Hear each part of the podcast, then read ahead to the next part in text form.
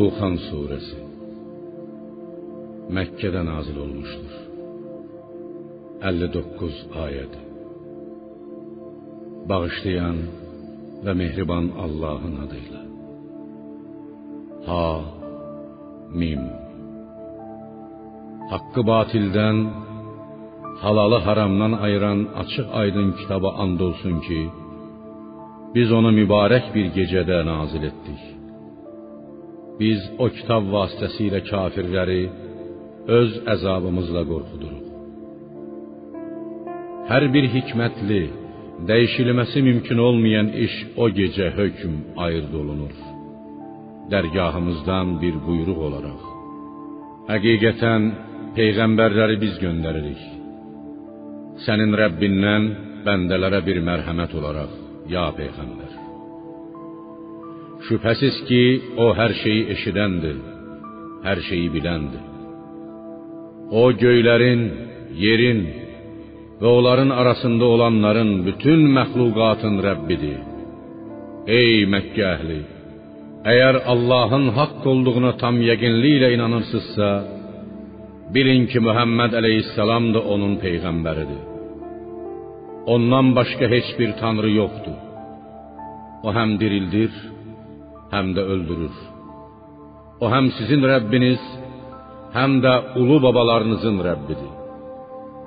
Lakin onlar şəkk içində qalıb oyun oynayırlar. Allaha, qiyamətə ürəkdən inanmır, Qur'ana və peyğəmbərə istehza edirlər. Ya peyğəmbər, sən göyün aşkar bir dumana bürünəcəyi günü gözlə. O gün müşriklərə elə bir aclıq üz verəcəkdir ki, gözləri qaranlıq gətirib yerlə göyün arasını sanki bir duman bürüdüyünü görəcəklər. Elə bir duman ki, insanları saracaqdır. Bu şiddətli bir əzabdır. Doğrudan da Qureyş müşriklərinə küfürləri üzündən belə bir aclıq üz vermiş, onlar çarəsizlikdən napak şeyləri belə yeməyə məcbur olmuşlar. Belə bir bəlaya uğrayan müşriklər deyəcəklər: Ey Rəbbimiz, bizi bu əzabdan qurtar. Biz həqiqətən iman gətirəcəyik. Onlar hara? Öyüd nəsihət eşitmək hara? Halbuki onlara açıq-aşkar bir peyğəmbər gəldi. Onlar isə ondan üç çevirib belə dedilər: Bu başqası tərəfindən öyrədilmiş bir divanədir. Özü heç bir şey bilmir. Qur'anı kimsə ona öyrədir. Biz sizi bu əzabdan biraz qurtaracağıq. Siz isə yenidən küfrə qayıdacaqsınız. Onları lap möhkəm yaxalayacağımız gün şübhəsiz ki, biz onlardan intiqam alacağıq. And olsun ki, biz onlardan əvvəl Firon qövmünü imtahana çəkmişdik. Onlara möhtərəm bir peyğəmbər gəlmişdi. O demişdi: Allahın bəndələrini, İsrail oğullarını mənə verin. Həqiqətən mən sizin üçün mötəbər, sözündə düz, əmanətə xəyanət etməyən bir peyğəmbərəm. Allaha qarşı təkəbbür göstərməyin. Həqiqətən mən sizə dediklərimin düzgünlüyünü sübut edən açıq-aşkar bir dəlillə gəlmişəm. Onlar Musanı daşqalaq edəcəkləri ilə hədələdilər. Musa dedi: Mən sizin məni daşqalaq etmənizdən mənim də Rəbbim, sizin də Rəbbiniz olan Allaha pənah aparıram.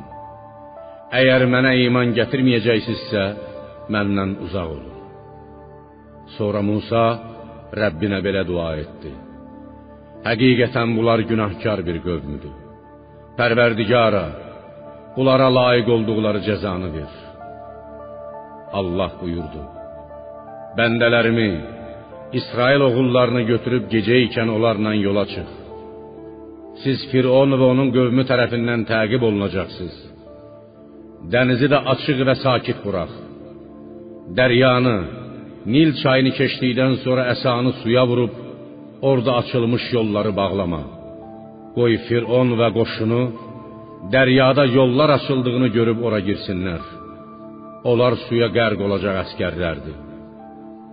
Fironun bütün əyan əşrəfi və əskərləri boğulub tələf oldular.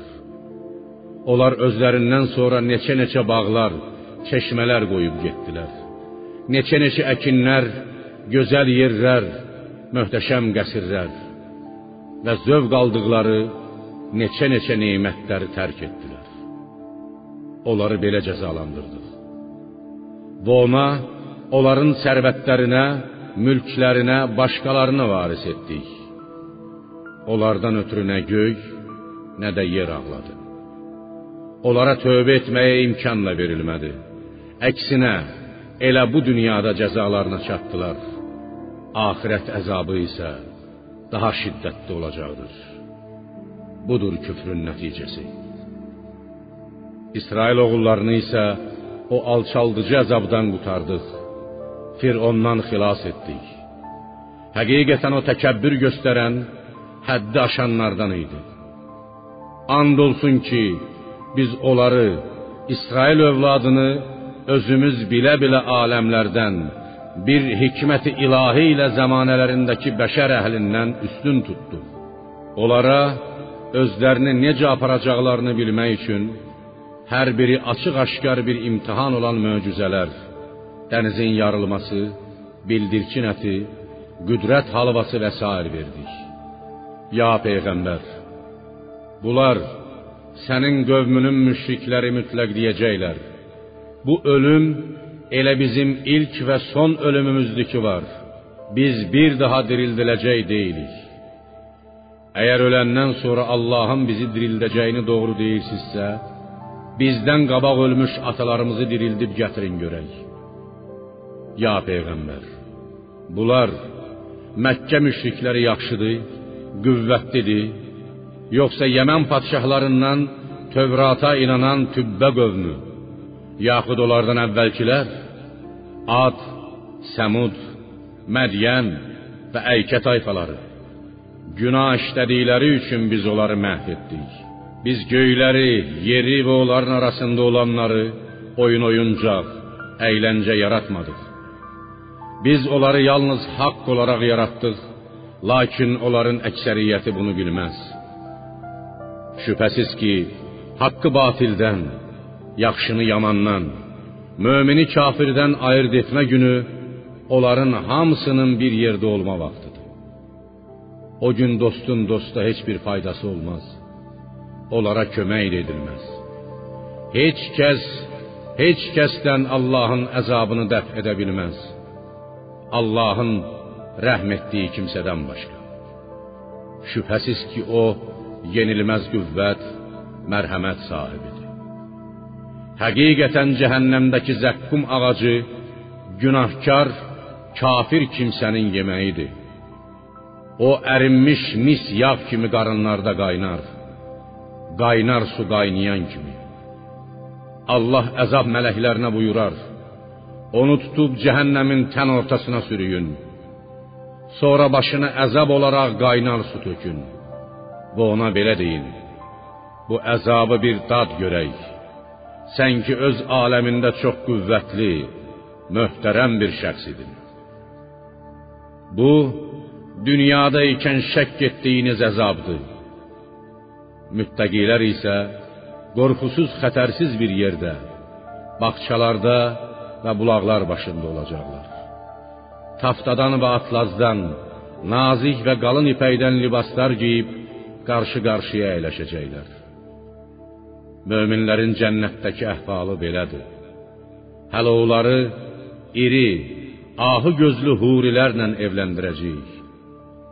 Onlar orada cənnət nemətlərinin tükənməzliyinə arxayın olaraq hər meyvədən istəyəcəklər. Onlar orada ilk dünyadakı ölümdən başqa heç bir ölüm dadmayacaqlar. Allah onları cəhənnəm əzabından qorumuşdur. Sənin Rəbbindən bir lütf olaraq ya peyğəmbər. Bu böyük qurtuluşdur. Uğurdur.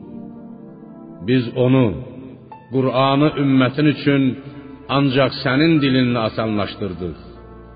Bəlkə anlayıb öyüd nəsihət qəbul edələr. Ya peyğəmbər, sən müşriklərin ölümünü, məğlubiyyətini gözlə. Şübhəsiz ki, onlar da sənin ölümünü, məğlubiyyətini gözləyirlər.